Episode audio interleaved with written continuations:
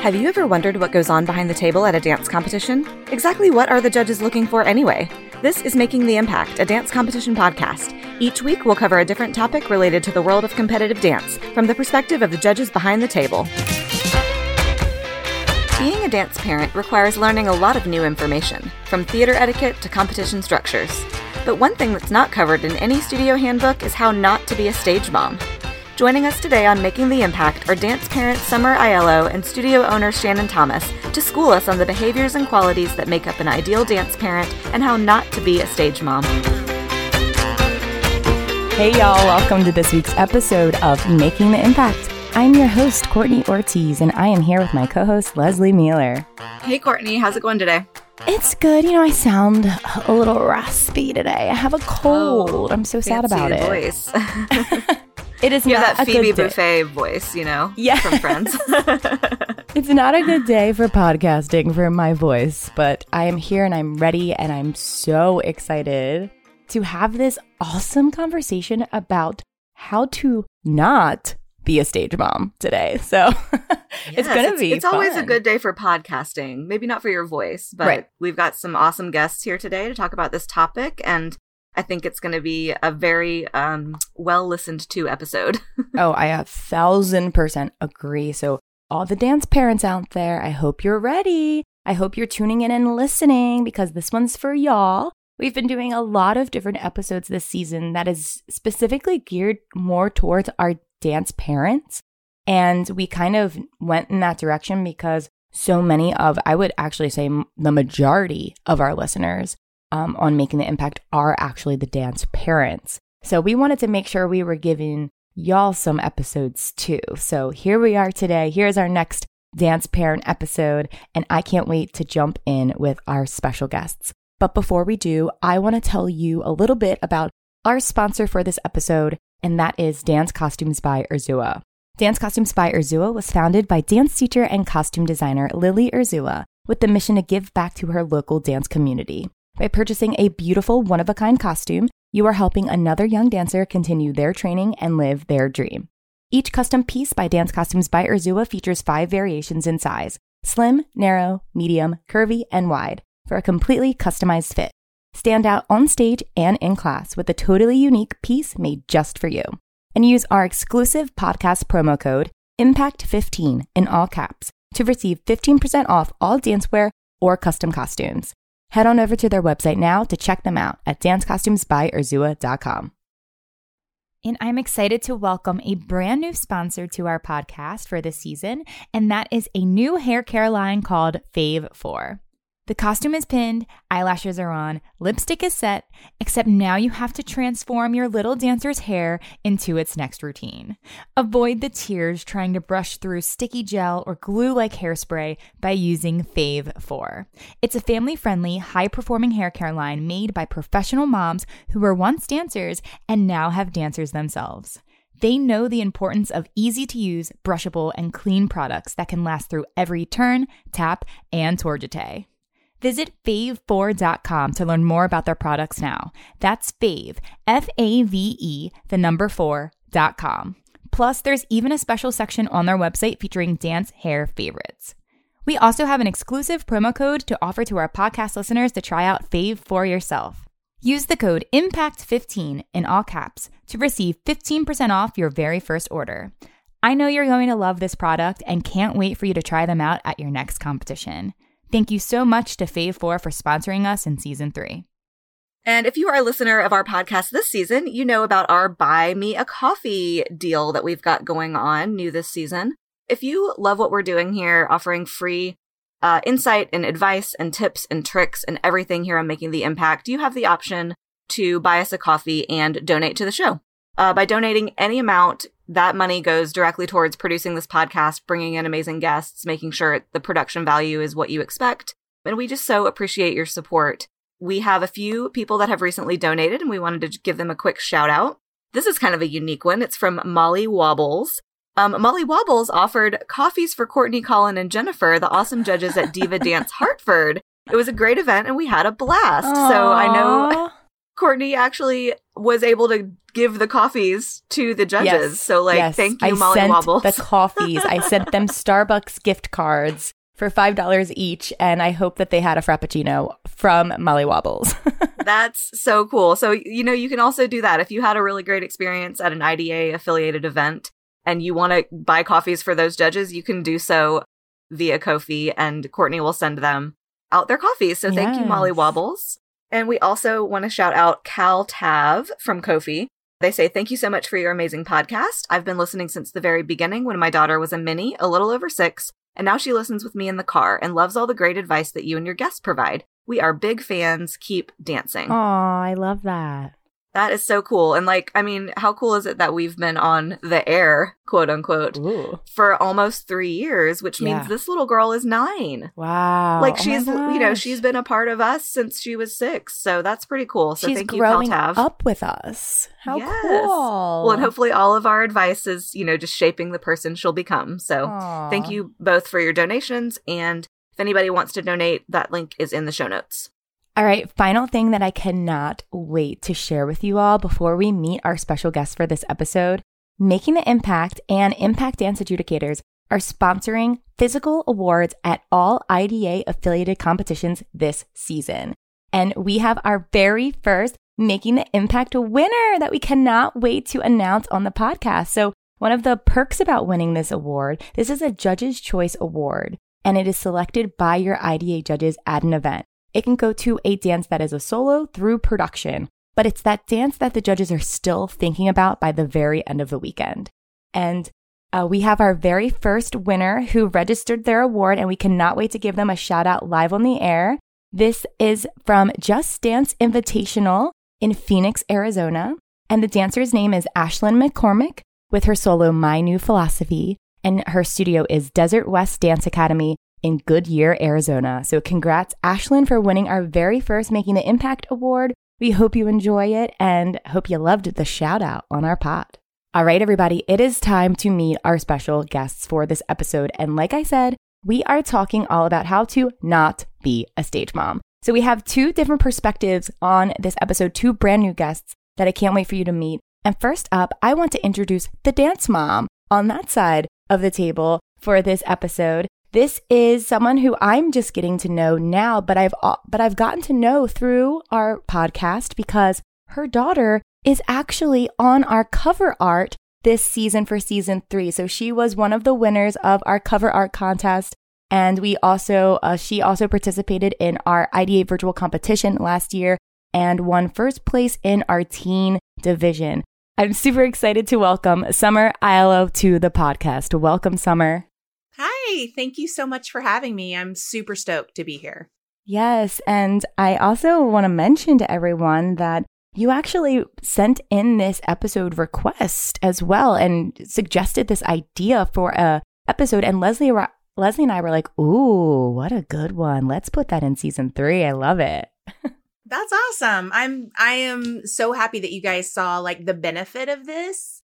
I think it is important to kind of talk about. I'm around a bunch of dance moms every day, and it's fun when people not in the dance world when I tell them what my daughter does, like that she does competitive dance, they go, "Oh, it's like dance moms." You know, that's all they have to That's compare it. it, That's to. their reference. Yeah. Right. And I go, "Yeah, it is exactly like that." No, no. We're all the worst. I was like, no, it's not like that at all. I mean, some aspects can be, but not if you let it, you know? Yeah. Yeah, totally. Yeah, so I'm excited to to hear what you have to bring to this conversation as a dance mom yourself. And if you wouldn't mind telling all of our listeners out there a little bit more about you, where you're based, if you want to give a shout out to your daughter's studio and um, more about you, tell us all about Summer. Oh, cool. Okay. Well, I uh, I live in Clermont, Florida, which is just like 20 miles away from Orlando, and I work at Universal Orlando. I've been there for 24 years.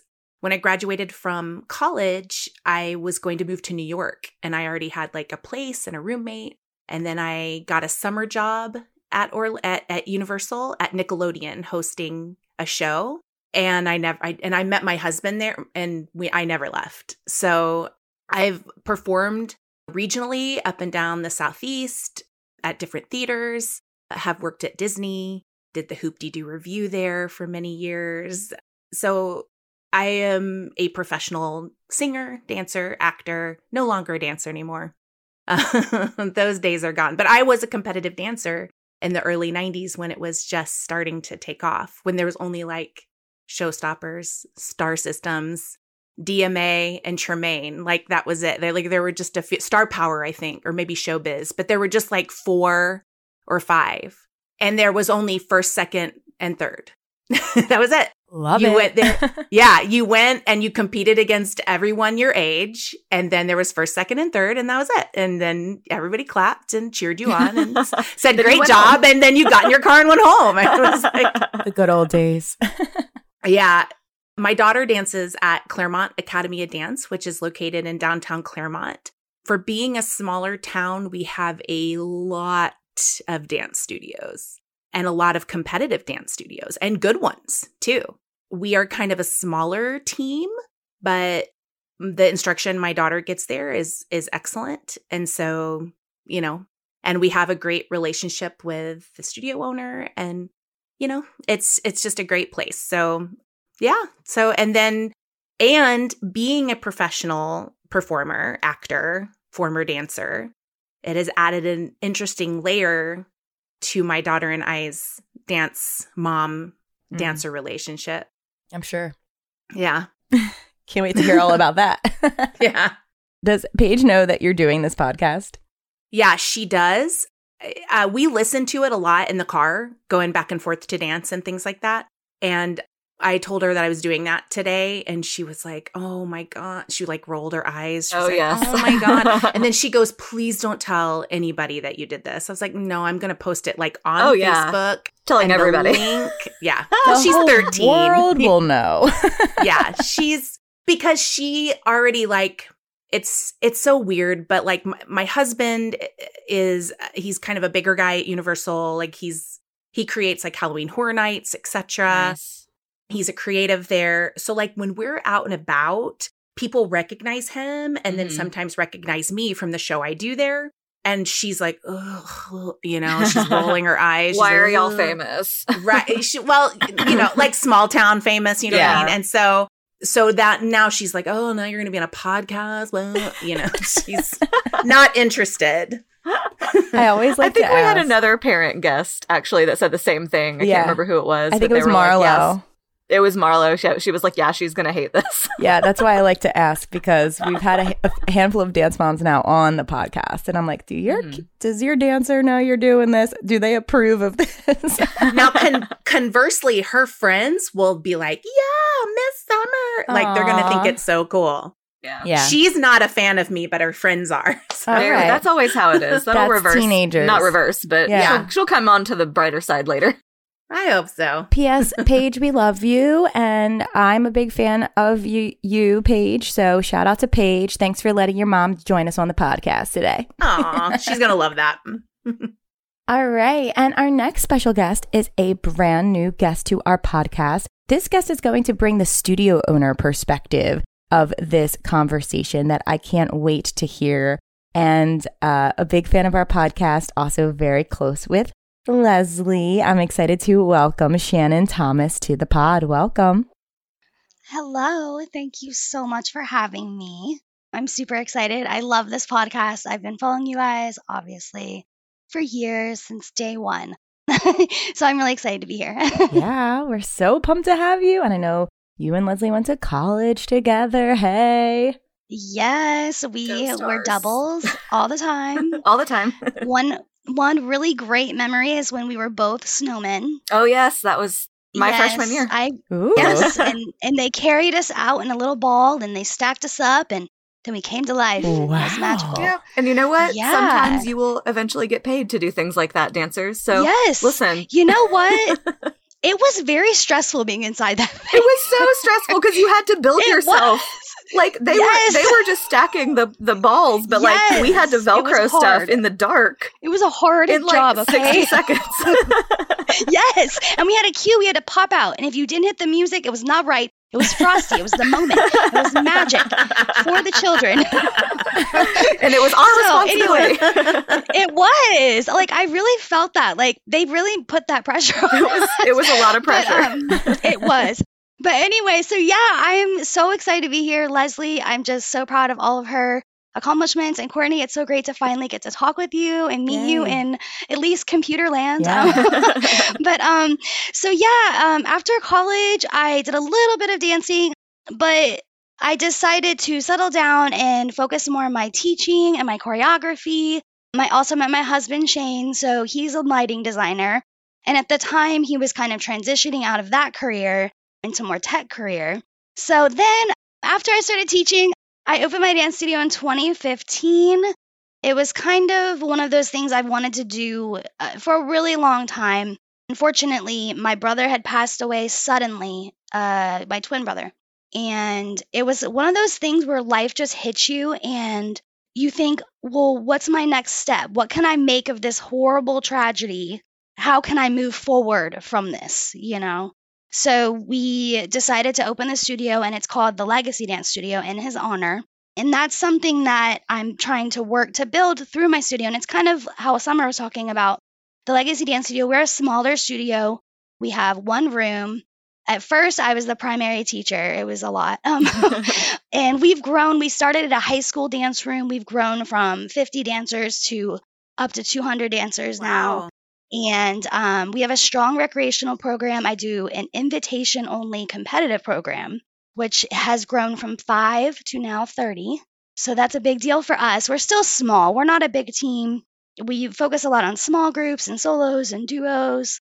And uh, I like keeping it a little bit smaller because I there's a lot of studios as well in our tiny little town um, that are a little bit bigger than us and what I would consider more just larger larger scale studios. They have you know multiple rooms. They have a lot more teachers, so we're a little bit smaller, and um, it works for us. And we have grown the program, and I'm pretty happy with how it's going. So we're just kind of trying to maintain it and getting through the pandemic, and um, I'm just grateful that we're still going. And now it's become, I have some of my former students are teaching. So the legacy is like Mm. actually happening. So. I'm like so excited. We're in year seven. So yeah, so I've got kids teaching with me. I've got kids dancing at SeaWorld and um, working on choreography and uh, growing their dance careers. So I'm just really excited for them. And uh, yeah, so owning the dance studio has been my dream and, and I absolutely love it. It's my life, basically. So yeah, Awesome. That's awesome. Yes. yeah. Love it.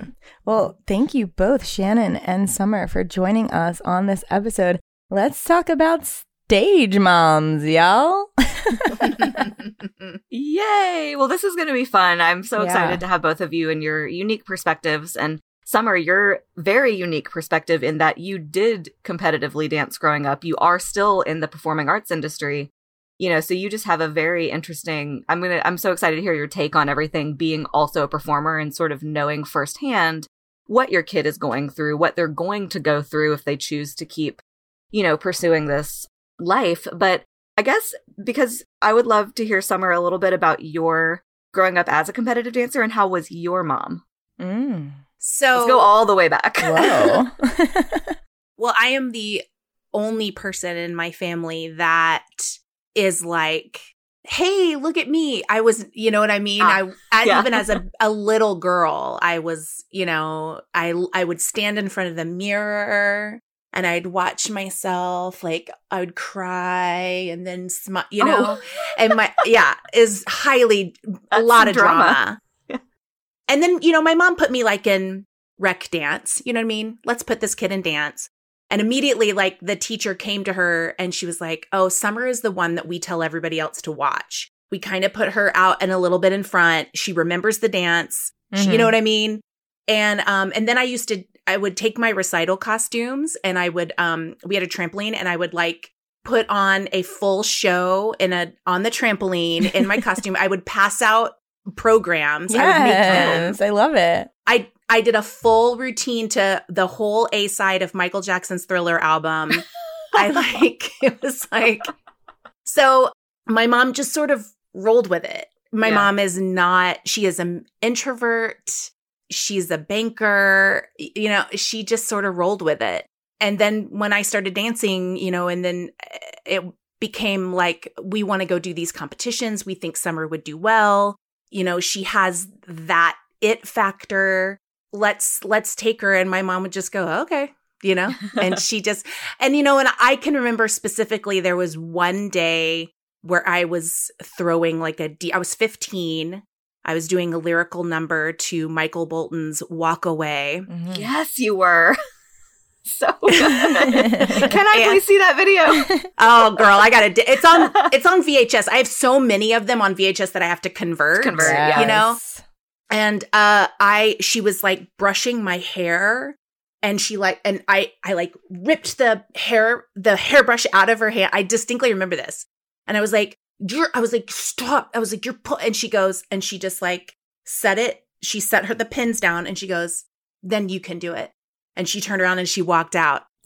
And went out in the audience. And I was back in the dressing room, like, oh my, what did I do? You know?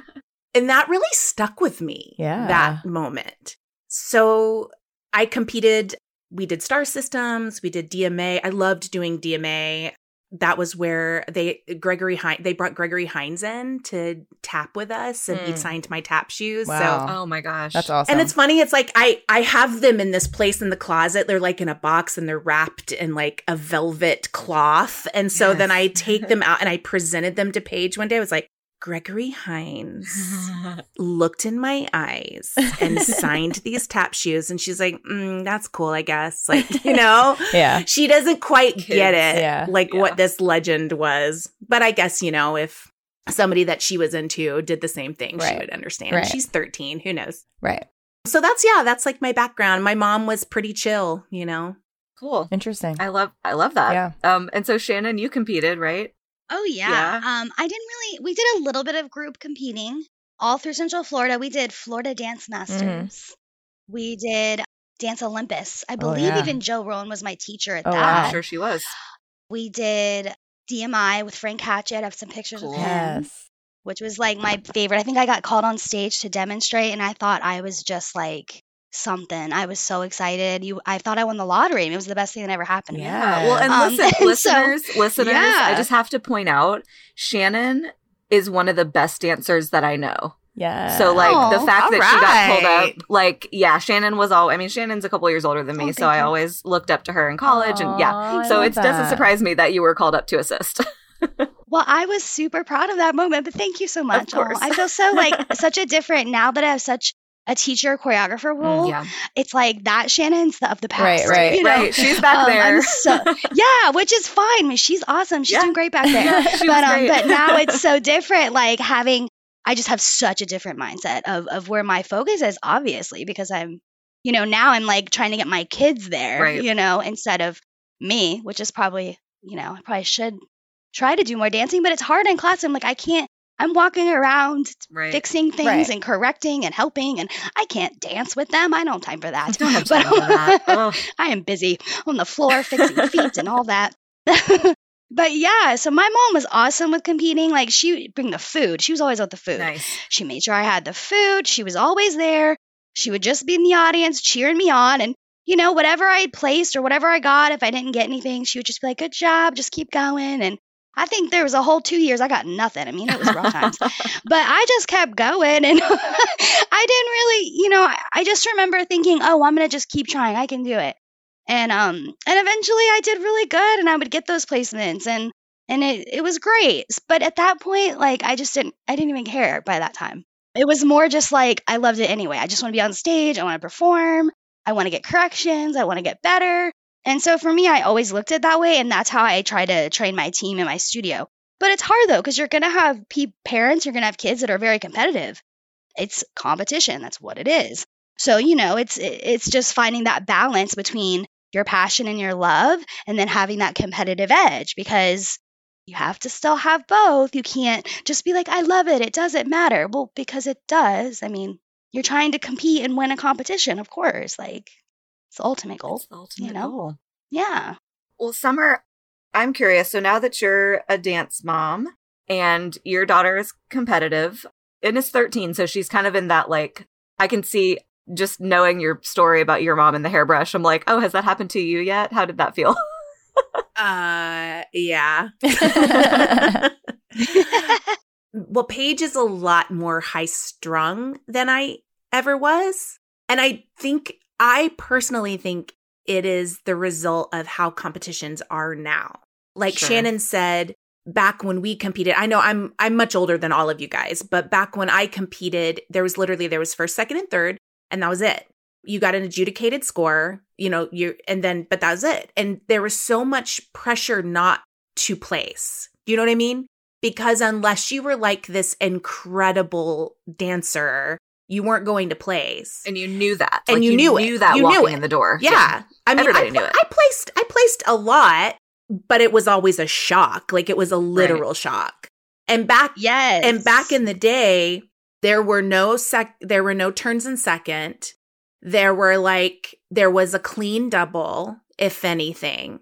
If you did an aerial, you were considered you should be hired for cats immediately. Like it was like you know what I mean? It was just the mindset was so different. It it was like it was like ballet technique and performance, but there were no, there were nothing, it's nothing like it is now. And so I think those expectations put on dancers now so young has lent itself to a more high strung competitive dancer.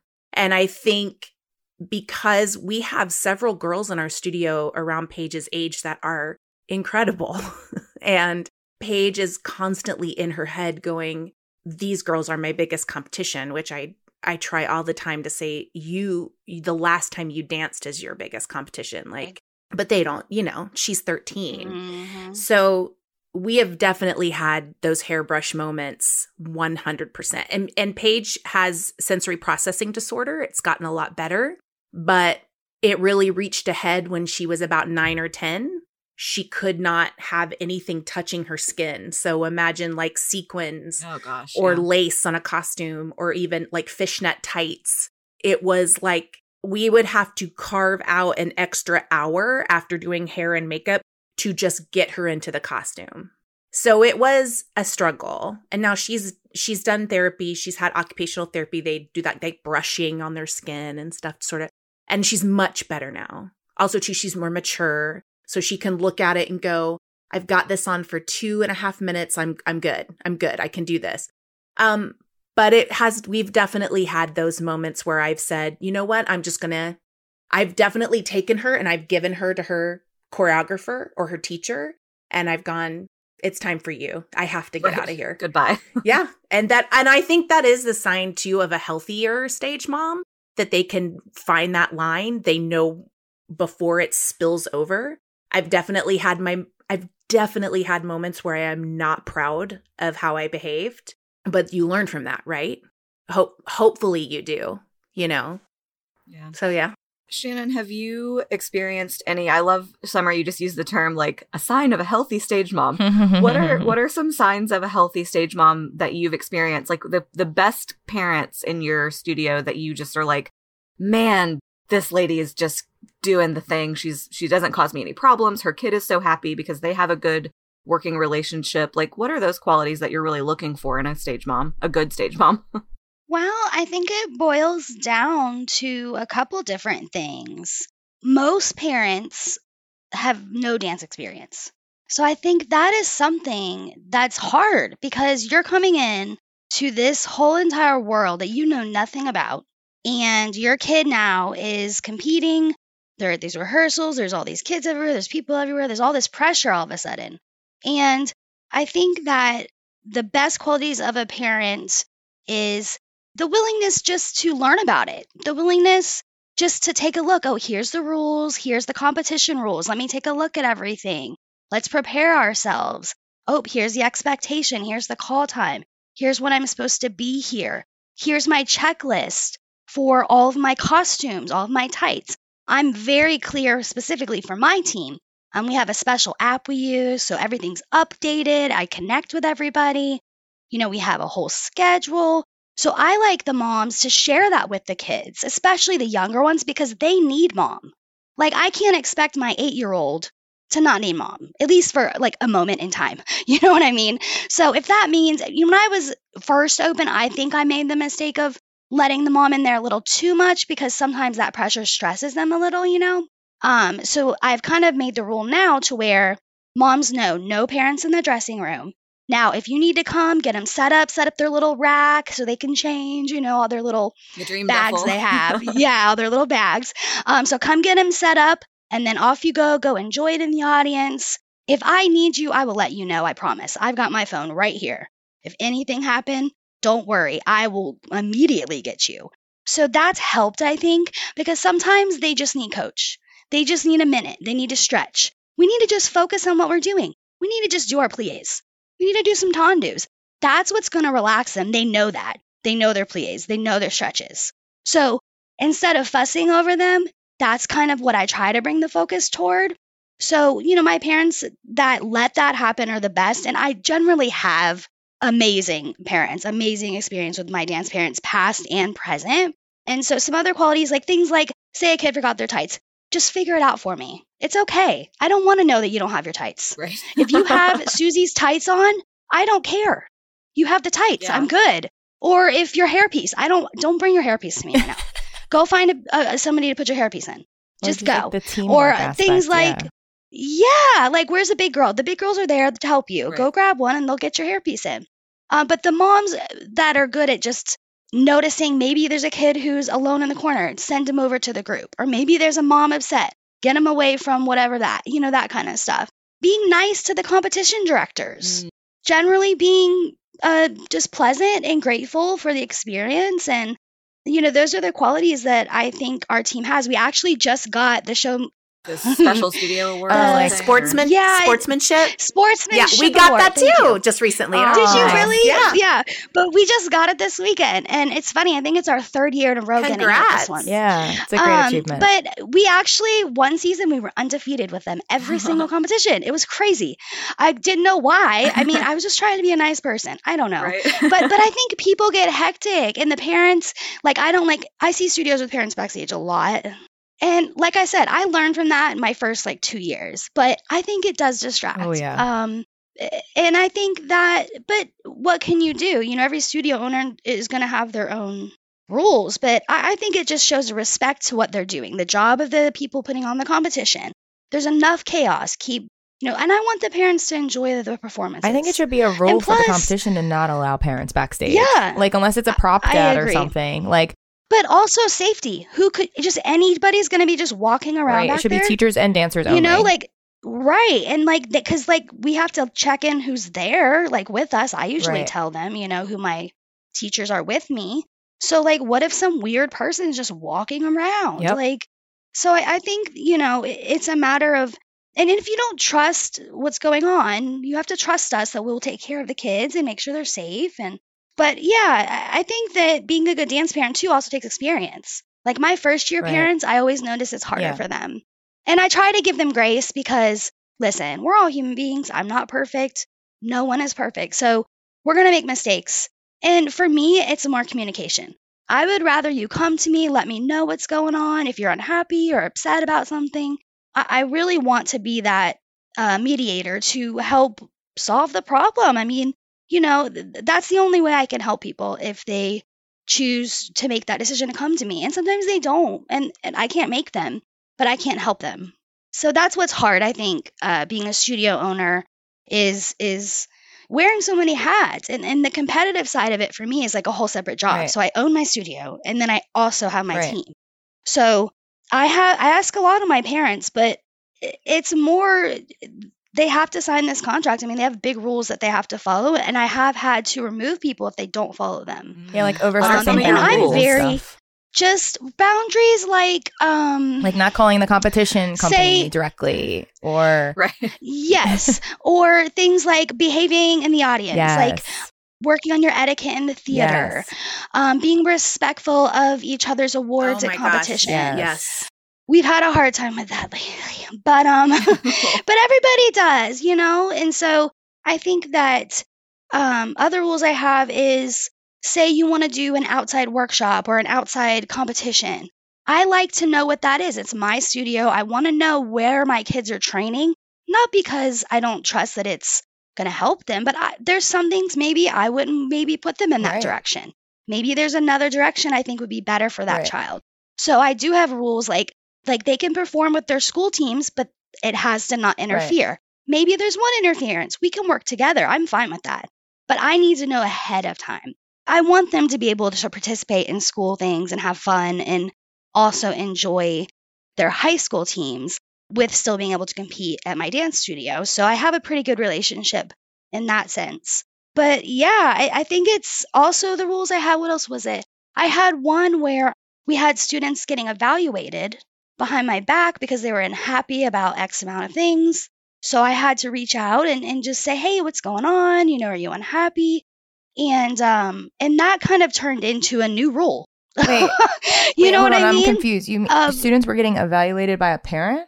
No, but my competitors Oh, Like they went to another studio to like just get just see where at, they I would guess. be So the placed dance there or moms didn't tell you Yes. that they were taking their kids. So how did you find out about that? oh, another just another person told me another friend and they heard about it from because i have ton well actually our studio is really small but i have a lot of friends It's a small so someone just reached out and told me you know and it was it was a hard i was like what do you mean? What's going on? I was so confused because i've never even thought anything like that you know? Yeah.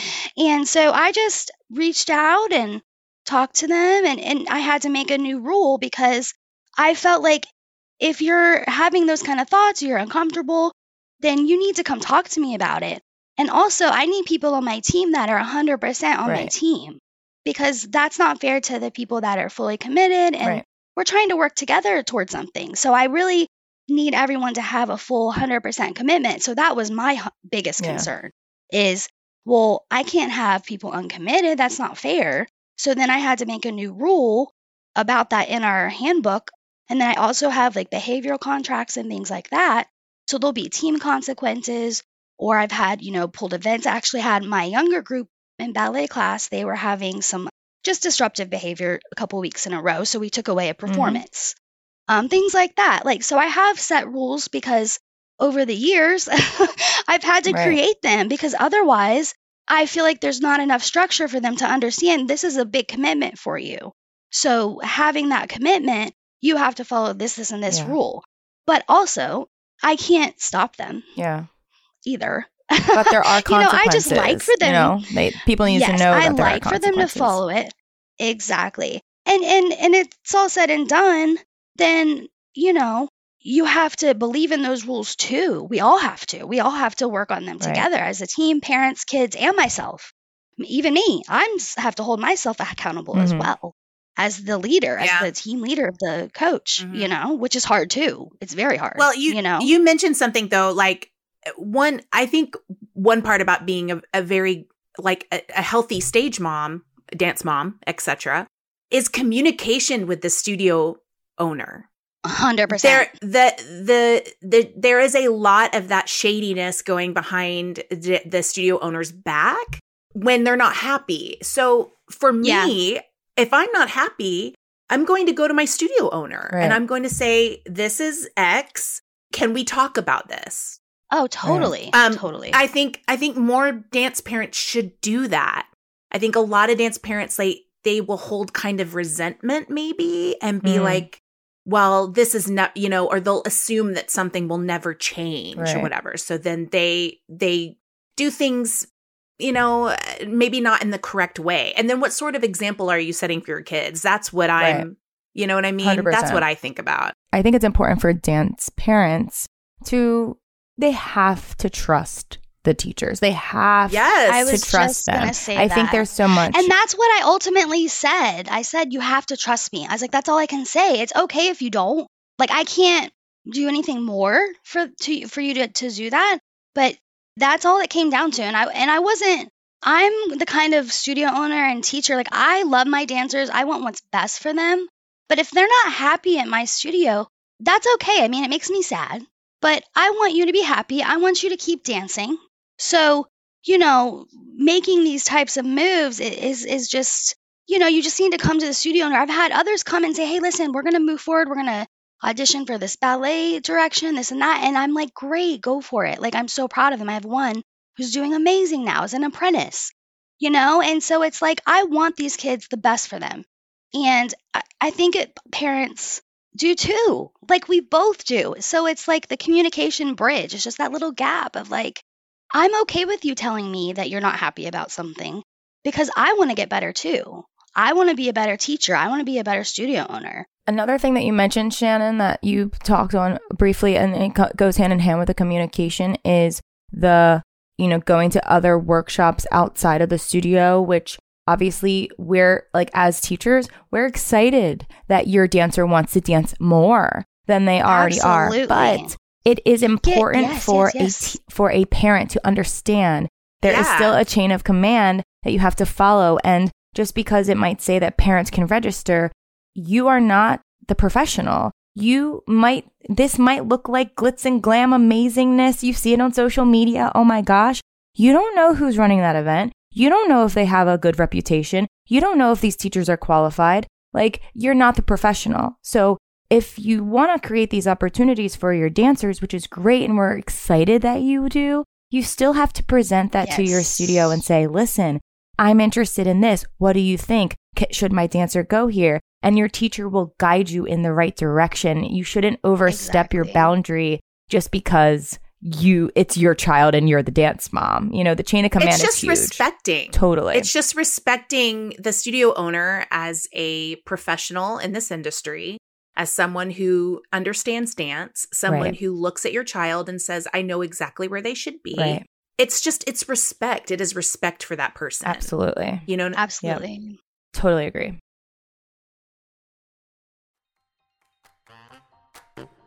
Dance Costumes by Urzua and Urzua Dancewear offers high end, custom, and semi custom costumes and dancewear designed straight from New York City. If you're looking for a one of a kind custom costume for the competition stage, or in need of unique dancewear to stand out at convention, Dance Costumes by Urzua and Urzua Dancewear will make your vision come to life. From sports bras to track jackets, bikers, and leotards, their dancewear collection has a wide variety of options, color palettes, and styles to choose from.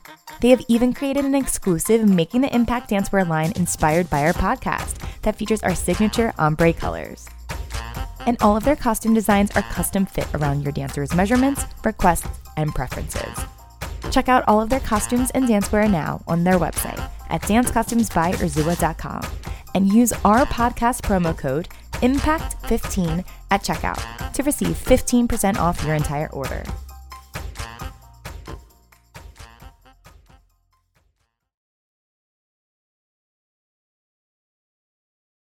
That was number one on my list was the qualities that are most supportive and helpful was trust and Yeah. respect. And that goes both ways. It's it's a partnership. You know, some of these dancers that I've been working with since they're 3 years old and 16, you know, that's a long Mhm. time. And you know, I'm I'm not just at this point it's not just dance. I mean, we're like close. Right, it's like family. you know? I've seen them grow from little itty bitties to these beautiful young ladies, and um, it's and it's also, but having that, it also makes it hard because you have to have boundaries as a business owner, as a studio owner. That just the boundaries, simple boundaries of okay, today is my day off, or I'm taking this time on Thanksgiving break, or things like that. Well, and that's I was going to actually ask you, Shannon, and then Summer. I want I would like to know what your studio does in terms of this because I you hear so many times, and my mom included, people people trying to text message you at ten o'clock at night and expect an answer, Mhm. and people trying to email you or Facebook message you about something like the channels of communication. Because I think everybody is so you know like I Courtney It's hard, Courtney will yeah. answer a text message. And literally anywhere at any time for anybody, like Courtney's always available, but like you should probably create some more I boundaries should. um in terms of communication. But like do you I know, I'm working yeah on shannon I'm do you working on it have like what like what are the things that you do not allow in terms of in terms of communication? Like are you a don't text me only email me kind of person? I mean, they can text, email me, message me anytime. I just may or may not respond to it. right. Um, you know, like sometimes I'm just relaxing and I'll have a minute. right Other times I may be in bed, but generally I'll try to text and respond to things during the day, right business hours. But like, say we get home from competition and dance mom texts me a cute picture and I'm chatting with her for two minutes, like I'll do, yeah, that's fine. And I think sometimes though, people literally will text me at 11 o'clock, not because they're trying to be disrespectful, but I really think they just will forget. Like it's Yeah, they don't even realize what time it is, Yes. and they're like, "Let and me they don't even realize it. One hundo. You know, so so I'll generally like, but my phone's set up to like a do not disturb hours. Right. Yeah. So it works for me, and people know like I'm pretty good about it. like I'll ri- get right back to them the next morning. Yeah. I mean, it doesn't bother me. Mhm. I, I'll respond either way. I mean, whatever way works. I mean, honestly, but I always try to remember uh, they are my clients. It is a business, and I want to be good customer service for Right. them. So that's something I think about too. You know, So for me at my studio, there's a it's an interesting another little interesting layer is the studio owner is actually a person I worked with at Universal. Mm. We did we did uh, a show together. When my daughter when Paige started going to the studio, it was owned by somebody else. Mm. She actually took over the studio and purchased it about 5 I think it's been 5 6 years ago. So it's interesting because she and I are friends. We're friends outside of the studio. We have to it's it's it's weird because in the interest of not acting like she's playing favorites, I feel like she's been a little tougher on Paige. Does that make sense? But not in a bad way. Not a bad way at all. And then I I have to sometimes remember like during the day, she and I we will text as friends, but we don't talk really a lot about anything dance.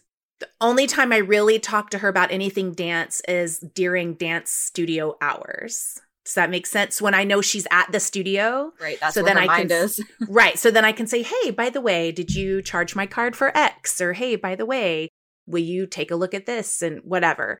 So it I it is something I have to be cognizant about to not put her in a bad position. Does that make sense? Because I love her dearly as a friend and I respect her greatly as a studio owner, you know? So I would never want to put her in a position where other parents are like, well, Paige gets this or whatever. But uh, it it's not so much like that anymore. Everybody knows whatever Paige gets, she earns on her own merit. So, yeah, but I just try to make sure that line is there because I do know a lot of parents. I'm not saying anybody at our studio specifically, but just in general, a lot of dance parents do not believe the studio owners should be friends with dance mm. moms mm-hmm. outside of the studio.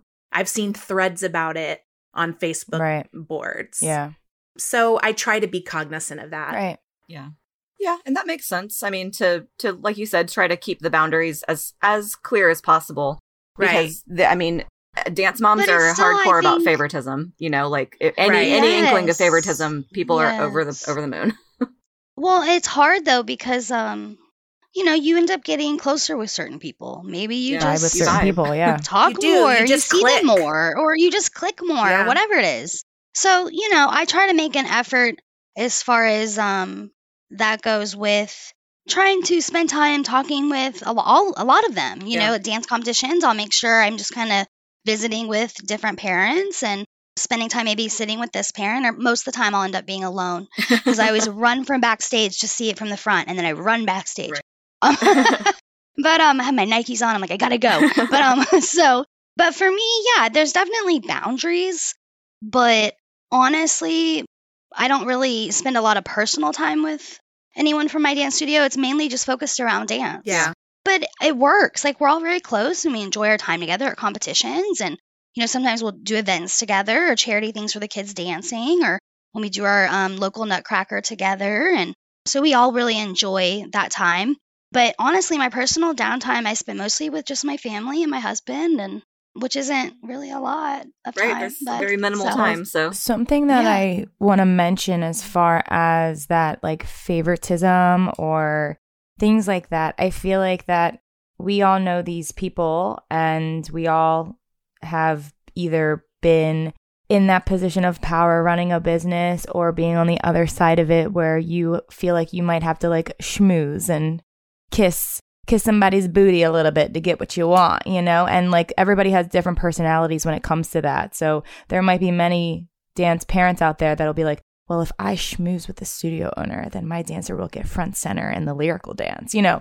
Things like that where some studio owners might I'm so love glad I don't have that that, attention really. based on I don't. I'm yeah, so glad. I mean, I've definitely, That's good. I definitely have seen it. I've definitely, I know it. Ex- I know it happens. I and then there might be other studio owners that are like please do not schmooze with Mhm. me. Like I see right through you. You are annoying. Please, like you know what I mean? And it, it's that fine line where I think, and even you know, I've felt that as a professional dancer, you know, people schmoozing to the choreographers, and then it leading to Oh, more things. 100%. You know what I mean? So like, I'm sure dance parents also might ev- might think that's necessary or feel that pressure or see others doing it and then well oh well they schmoozed so I need to schmooze if I want my kid to be successful and I don't you know I I just want to say that it it might not always work in your favor and it's also not necessary and just do you and don't worry about you know that aspect of it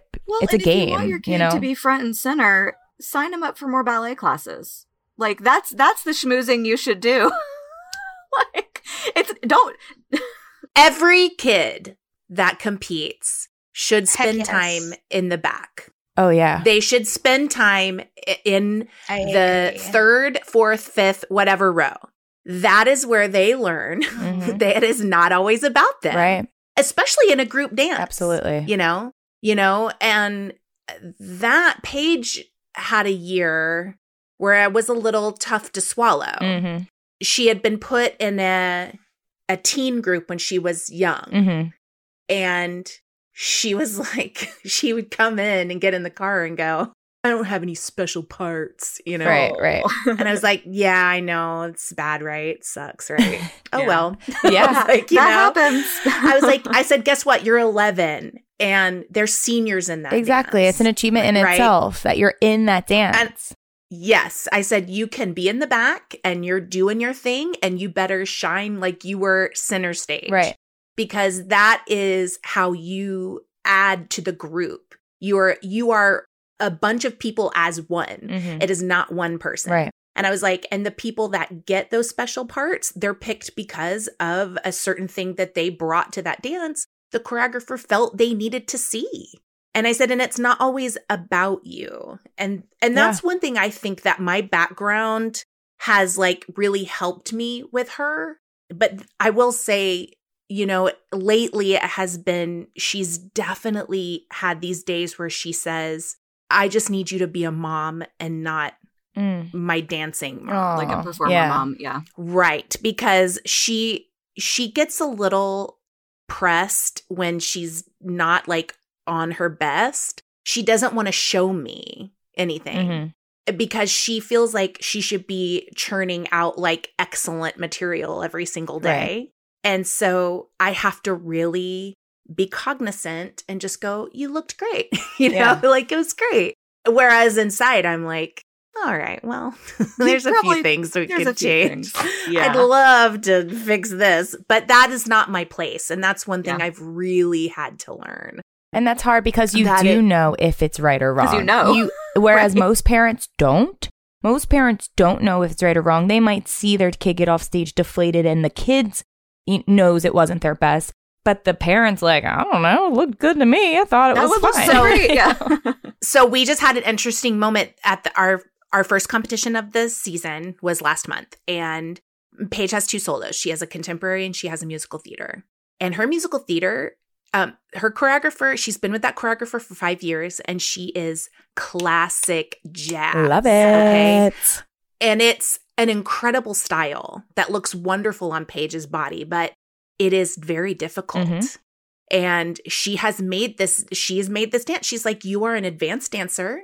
There's, and you're 13 years old. There's no reason why you cannot do these skills that I have put in this dance, you know? So her, her contemporary piece is, she connects to it really well because it's highly emotional, and that is Paige. So she goes out and she competes contemporary, and it's literally the best I've ever seen it. It's so good, right? Everybody's like, great, great, great. She comes out for musical theater and she she falls off her leg at, in one turn, and then she just goes, "I'm done. Yep. I'm done." You can see it in her face. Wow. You can see it in her body. She just goes. Like, she it's goes, not "I'm even done." worth it. Yeah. Yes. And her choreographer and I looked at each other and I was like, and she goes, let me, t-. yeah. she goes, let me, let me deal. Let me do. She goes, you go out there. And I had to literally like scream in a pillow, Yeah. like, because I was so mad. It, I just, there's nothing I can't stand more when somebody gives up. Like you slip and fall out of an aerial, you're not on your leg, you whatever. Keep But you keep going. Yeah. Wait, did she You completely s- stop and like leave? No, or she she just, like, like- checked out. Just Yeah, she she was was and was whatever. she was like fierce, fierce, fierce, fierce, fall off my leg, Right. done. robot, robot, Yeah. robot, Right. robot. You know what I Oh, mean? That's even worse than running off. and so here's the thing she won first with her contemporary she won first overall and then like her adjudication for musical theater was like low she's not used to getting that Right. sort of adjudication and i looked at her and i said you better be grateful you got that. Right. Right. and then i and then sometimes i feel my mom is like oh you're so hard on her. I'm like i'm not hard on her. I just need her to understand you can't do that. I don't care if she falls or slips or whatever but you just you keep performing like it is their gift that you're like you are giving them the Mhm. gift of your performance like you know It's hard for kids Um, to kind of wrap their head around that when it they are such perfectionists in their head, you know, and Yes. tr- comparing themselves to others, and then already knowing right, Feeling right at the defeated from the beginning, like, beginning, "Oh, man, yeah." I totally bombed that.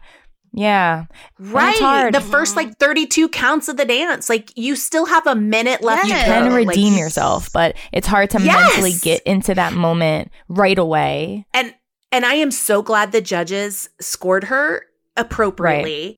And and they even said in the critiques, they were like, "What Right. happened to the dancer Who we saw that? an Yeah. hour Exactly. ago?" Like, Yeah. Right. Oh. you know. And I am so grateful. So judges, if you guys are listening, continue to do that because these kids they need to hear that. Right. They It's do. a learning experience especially kids especially kids that want to do this for a living like paige wants to dance like that is her goal she wants to dance on broadway she want you know she she wants to dance so she needs to hear the truth Right. you and know that's that's a good especially for her being so young ha- first of all thank you for allowing her to have two contrasting love. genres on Always, stage so like love that first of all Yes. well i listened to the podcast Yes, and i i listened to the podcast and i and i remember the episode where you guys are talking about like kids coming out and they're like a Mhm. lyrical contemporary you know or they're doing like Mhm. jazz musical theater open Yeah. and i'm like yeah so i want them to be able because she does go to cl- she takes everything so she is supposed to be a well-rounded dancer so she needs to display 100%. that yeah I but it's great that she's getting challenged in that musical theater routine in a different way in a different mindset that she can go out there in her contemporary and just kind of like and just live in that moment emotionally and technically and then have to like switch gears and have that musical theater be the challenge this year. And like that's yeah. it will progress and get better throughout the season. But i think that that's a great learning lesson for her to know not to check out not to give up. Because let's put that into an example of if it was a group routine. Would you check out for your team? Like just because you're on stage for your, by yourself doesn't mean that you're allowed to check out either. Like you still have to commit and perform all the way till the end regardless of how that turn went regardless if you fell on your face I saw a dancer this weekend do a switch arabesque. Everybody knows like the Maddie Ziegler jump. Mhm. She had Yes, the most yes. elevation. It was absolutely beautiful. And Oh then my she face planted on her No. face. So like the, the you know the Oh, foot that she was like going to foot, land, yeah. it slipped. it like slipped And it- under yeah She was so Uh-huh. high and so low so fast. And I, I Man. mean, it, all of us were like jolted, but that girl didn't miss a beat and she performed all the way till the end. And luckily her Oh dance was only had like 20 seconds left.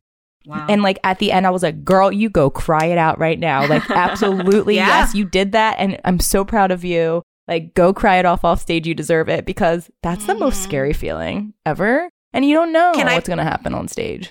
Can I please tell you guys, last year at Nationals, there was a girl that was dancing and she was doing Don't Rain on My Parade. She was from a completely different studio and she ate it.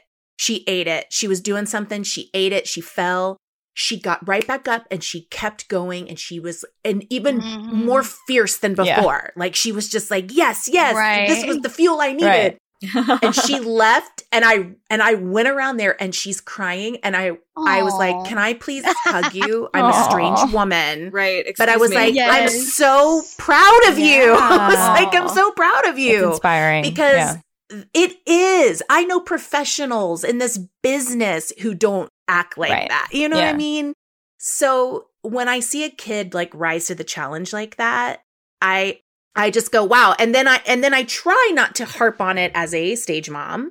I try not to say like, check this kid out, how good they were. Right. You know? Right, right. So I try to just be super chill. And that's why, like, this year with that solo, I'm trying to be super chill about it. I casually will say, How was rehearsal today? She was like, It's good. And then I go, Okay, great. Mhm. And then I text all. her choreographer later. I'm like, How did Yeah. I go? Give me the real scoop.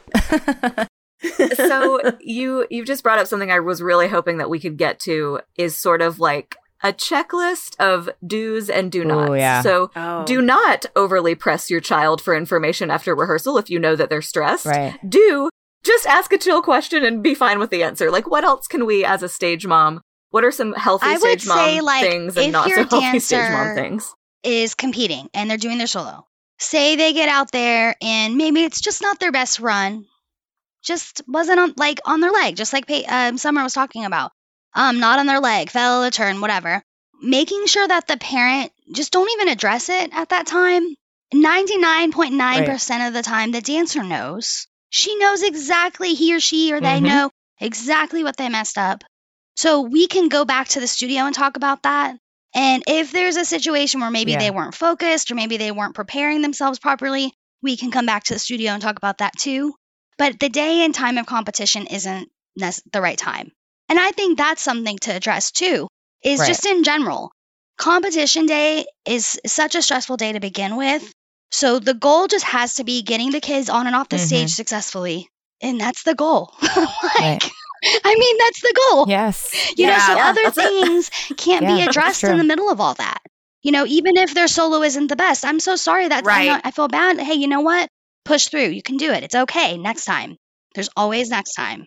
Yeah. Yeah. Well, Move and now on, it's, it's done. What are you going to do? You can't. You can't Yeah, get all that- that information, and then what? exactly. Nothing. Go home. Like That's exactly what I said, you know, to her. And Paige is because she's a little like OCD about that. Like she knew the minute she came Right. off stage, it was like Of not her course. best, Yeah. right? But then she kept like going, "Well, how was it? How was Mm. it? How was Mhm. it?" And I finally was like, "Listen, do you want me to be honest with you? you know, do you want me to be Yeah. honest?" And she was like, "Yes." And I said, "Okay, it was not your best." I said, it was not your best. I said, but what can you do now? There's absolutely Right. zero. What you have to do now is put on your next costume and continue on yeah. and go in your brain, this will not happen again. And I, and I, we're competing this weekend. She's competing this weekend. And I think she is in a completely different headspace. I've not talked to her a lot about it because I don't want to Yeah. Pro- make her or- yeah. nervous, but but I'm pretty sure she's in a different mind space. I would say another part of your checklist, yeah. dance moms. this is to you, everyone. When your kid is old enough that you feel they can successfully navigate being at the studio by themselves, drop them off and come pick them up And later. say, see you later. You don't need to hang out. This was something I learned, something I learned as my child, as Paige was in dance. A lot can happen when you're just hanging out at the studio and none of it all good. Weird clicks, weird dance mom clicks can form and then resentments happen. Mhm. Your kid gets used to seeing you standing there in the window or whatever, and they become like distracted or just there's so much, just when they're old enough that you know they can go in class, use the bathroom by themselves, whatever. Just drop them off and go get a mani pedi Right. or a Starbs or sit in your car. I sometimes I'll sit in my car if I know she's only going to be there for an hour or so. I'll sit in my car. Right. But it's like they having the moms there. I know some t- some moms will think my kid needs me, but much like Shannon was saying, if you give the kid the opportunity to rise to to become more mature, to have that space, they absolutely will. And I think it adds a layer to them being self-sufficient. And then I think it also helps them in class because they're able to they'll take critiques a little bit better because they know that there's no one there Exactly. watching them do what they just 100%. did, you know? Yep. You know what I mean? Yes, I couldn't agree with that more. I, I, I don't think that there should be windows in classrooms. I, I think that we could do a camera situation in studios, and like we are in 2022, y'all. It is time to start using technology. If we are podcasting from multiple states right now, you can put a little tiny $10 Amazon blink camera in your studio and the parents can watch from home if you really want to see Well, what's going on in the that. space. But to have the distraction of a parent at the window is is so it's too much for the we kids used and it's to have pressure. that before COVID, and we ended up having the lobby shut. And now I'm kind of calling it. It's more Right. of a dancer locker room because the kids are out there. So now I have enough space. I have a smaller studio, Mhm. so we have space for the kids. They all have their own little area. Right. And then I do do a live stream The that's don't need password. to They be can there. watch on their phone from home if they want to. Nine Yep, times out of ten, exactly. they don't. But that's okay. It's there if they want to. Right. but it's Yeah, it's there. and it's an so I option. found that Absolutely. that's actually been the best change for the studios, especially for the kids, and even for myself teaching. You Yeah. know, I'm really I'm trying to focus on them. I'm trying to make sure I'm you know giving the right messages for my teaching, explaining things correctly, helping fix things, asking why the kid's crying in the bathroom, making sure I'm cleaning up someone's whatever. You know, there's just so much going on that it helps keep the focus Yeah. on the one thing that's the most important, the kids. You know. Right. Another thing I want to mention for the do not do checklist of a stage mom is to rehearse your dancer. Like Oh, you as a, a stage mom, a dance mom, rehearse your dancer. So you are not the professional. Again, you are not the professional. You are not the teacher. You are not the choreographer. You don't know what the dance is. You don't know how to give corrections. It's not your place. And while, yes, we want all of our dancers to practice at home, that's all you can say. Like that's you you can you can be the parent and say, "Did you do your homework? Did you do watch your dance Did you practice video? your Did solo? you watch your know, critiques? Did you listen? yeah, did you watch your Yep. critique? Of course. Right. You can say those things, but you don't have to hover and you don't have to drill. And I've seen way too many times dance parents at competitions pressing play on their phone and running through their dance with their soloists. And it's like, that's not your moment. That's the teacher's moment to do. And it's also your dancer's responsibility. Like, yes, there are some dancers that are going to need that push to, you know, hey, oh, you, oh, you didn't practice yet. Do you want me to press play? But like, I've seen dance parents like, But also, like, if you're not old enough to And I'm practice just your solo alone, do you need a solo? I mean, I I'm don't. with you on that. That's how I I'm look with you it. on that like, I feel like even if they're nine, ten, I'm with my you. nine or ten, if they have a solo, they have to be old enough to practice and know and have their stuff, and I'll help them. But they Put can your do headphones it, or they. I mean, how are they through gonna get on stage Yeah. to do it if they can't do it mm-hmm. backstage? you know. So yeah. that's my thought. One hundred percent. I've definitely seen Paige- that before, and I, it really boils my blood a little bit because it's not the it's not the parent's place to be the rehearsal director. I would just I would just tell Paige when she was younger. Nowadays I don't worry about it so much. But when she was younger, she she had her first solo when she was 8. And I would just put I would give her the phone with the video on it and I would say I would say go downstairs and just sort of run through it while you watched it. Yeah, I I even just said just you take it. You go downstairs because Paige does not want me mm-hmm. watching her. Go do your thing. I'm and like, that happens okay, a lot. go too. study. Yeah. Study the corrections. yeah, but I've even seen like, and I'm sorry to call out all the parents right now, but like I've seen on some of the forums like parents asking like, how can I help my dancer get their aerial? Or how can I help improve this for my dancer? I've and like you know, asking for dance training advice from a parent and ask, and then also asking that from other parents who don't know. And I'm like, okay, you're not, you're not helping your dancer by asking this. You're actually hurting them because none of these people are professionals that you're asking for advice. So leave it up to the people that you are paying the money for, which is your studio, your dance teachers. If you need to get extra training for flexibility or this or that, there are great services everywhere on the internet. But again, make sure you do the chain of command. Ask your studio, oh, what do you think about this program? Do you think that this move method looks great for enhancing my dancer's flexibility? The teacher will say yes or no, you know, because you could be doing more harm than good when you think, oh, I found this on the internet. Well, it might be like disastrous. Or I asked some other random dance mom. I mean, like you're right. There's there's a ton of stuff out there, and it does clearly, like clearly. And Summer, you can attest to Heck this being a mom. It comes Heck from a place of love. You Yeah. just want to help your kid. Like yeah. we get it, but but like sort of just how I mean, I always use the analogy of like math because I'm wretched at math. Me too. Listen, I don't know Me too. anything about it. I'm hiring a tutor.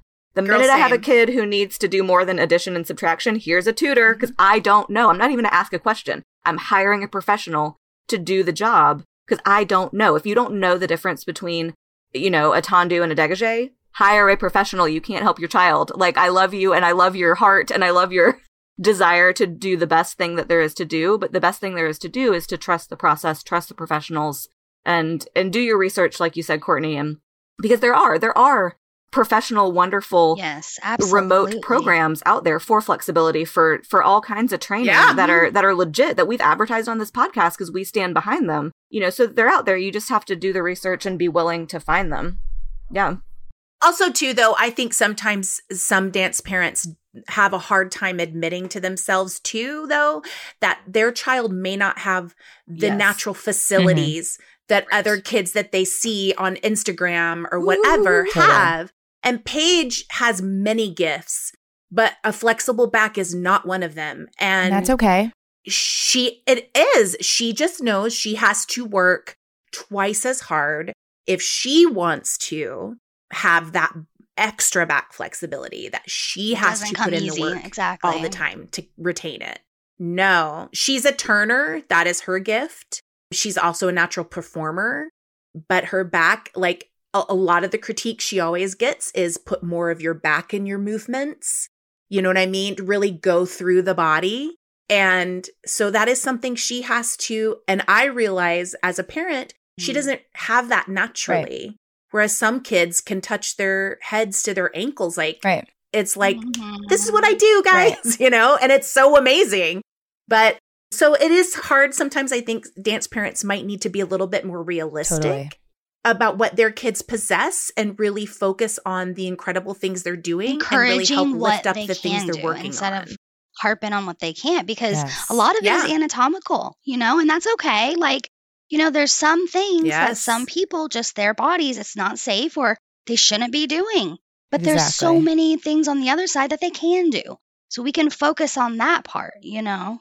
And I and I will say to any dance parent that is like questioning more Always, ballet or yes. extra technique, please get it Mhm. Do a lot of because my daughter has has does not have a natural turnout, but because she's been taking so much ballet, so much extra technique out, she has something now, you know? Right.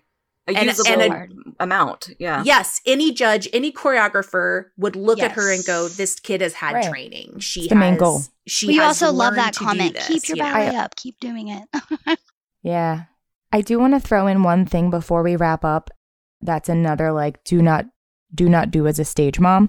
And it kind of goes hand in hand with some of the other things that we've mentioned as far as trusting our teachers. But as a parent, sometimes, especially with what what was just mentioned, social media and comparing your dancer to other dancers and what their skills are versus another dancer. But I just want to reiterate to all the dance parents out there that just because you see a dance that has a ton of tricks win doesn't mean that that your dancer needs a ton of tricks to win. That it doesn't.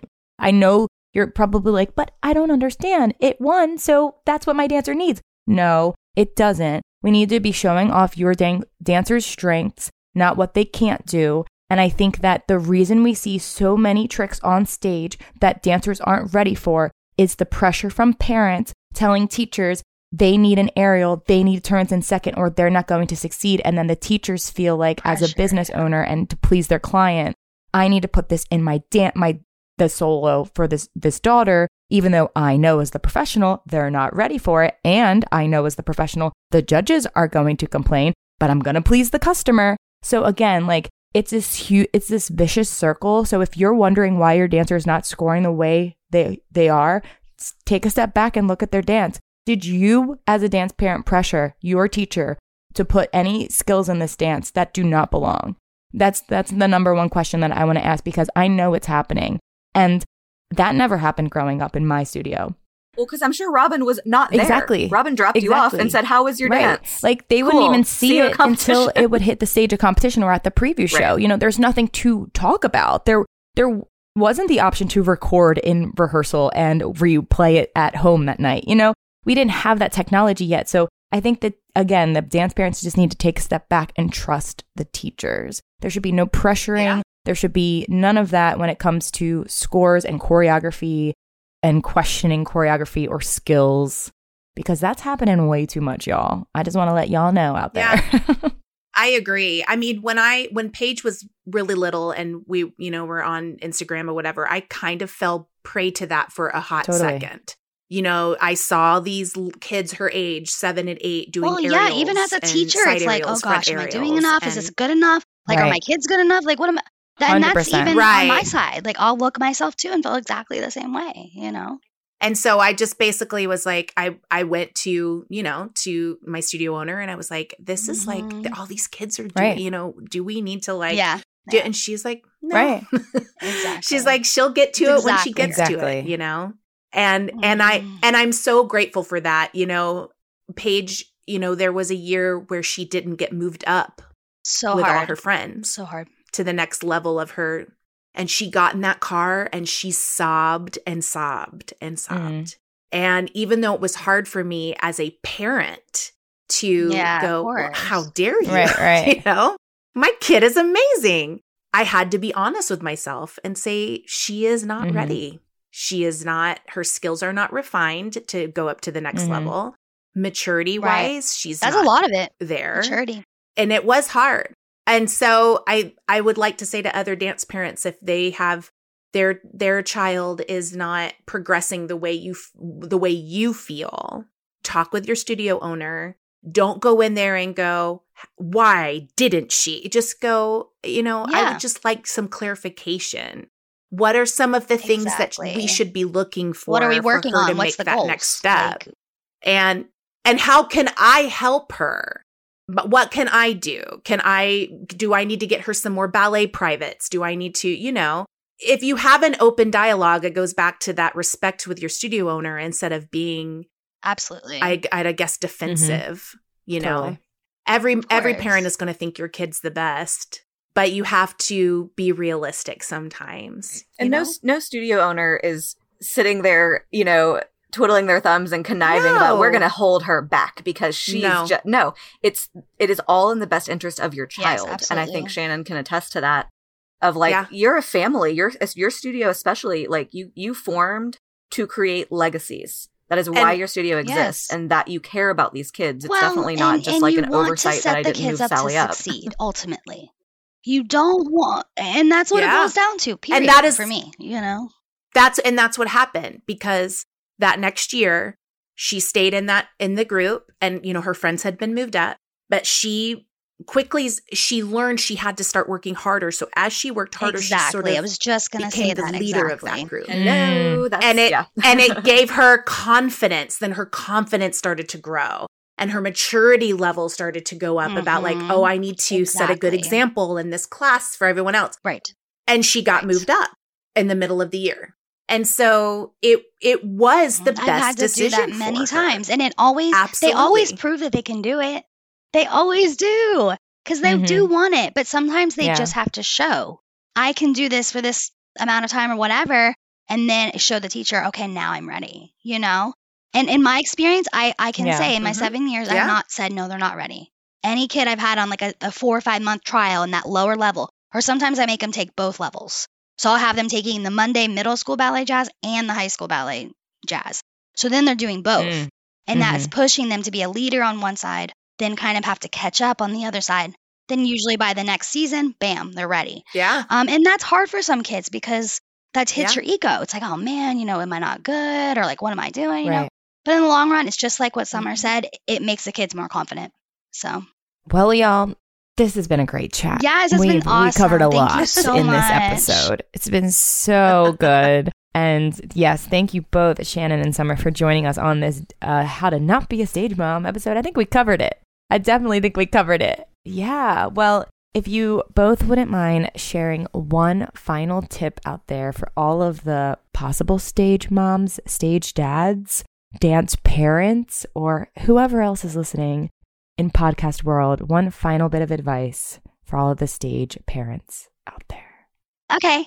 I think it just goes back to the golden rule do unto others as you would want them to do unto you. Communication and trust between the studio owner and parent, and establishing that, that bridge, that foundation of it. And then from there, you can move forward with the right intentions for the dancer. I think for me it would be to to trust your kid. Your kid knows the dance, your kid knows what they're supposed to be doing. they don't want to hear from you all of the things they did wrong, all of the things that they should be doing.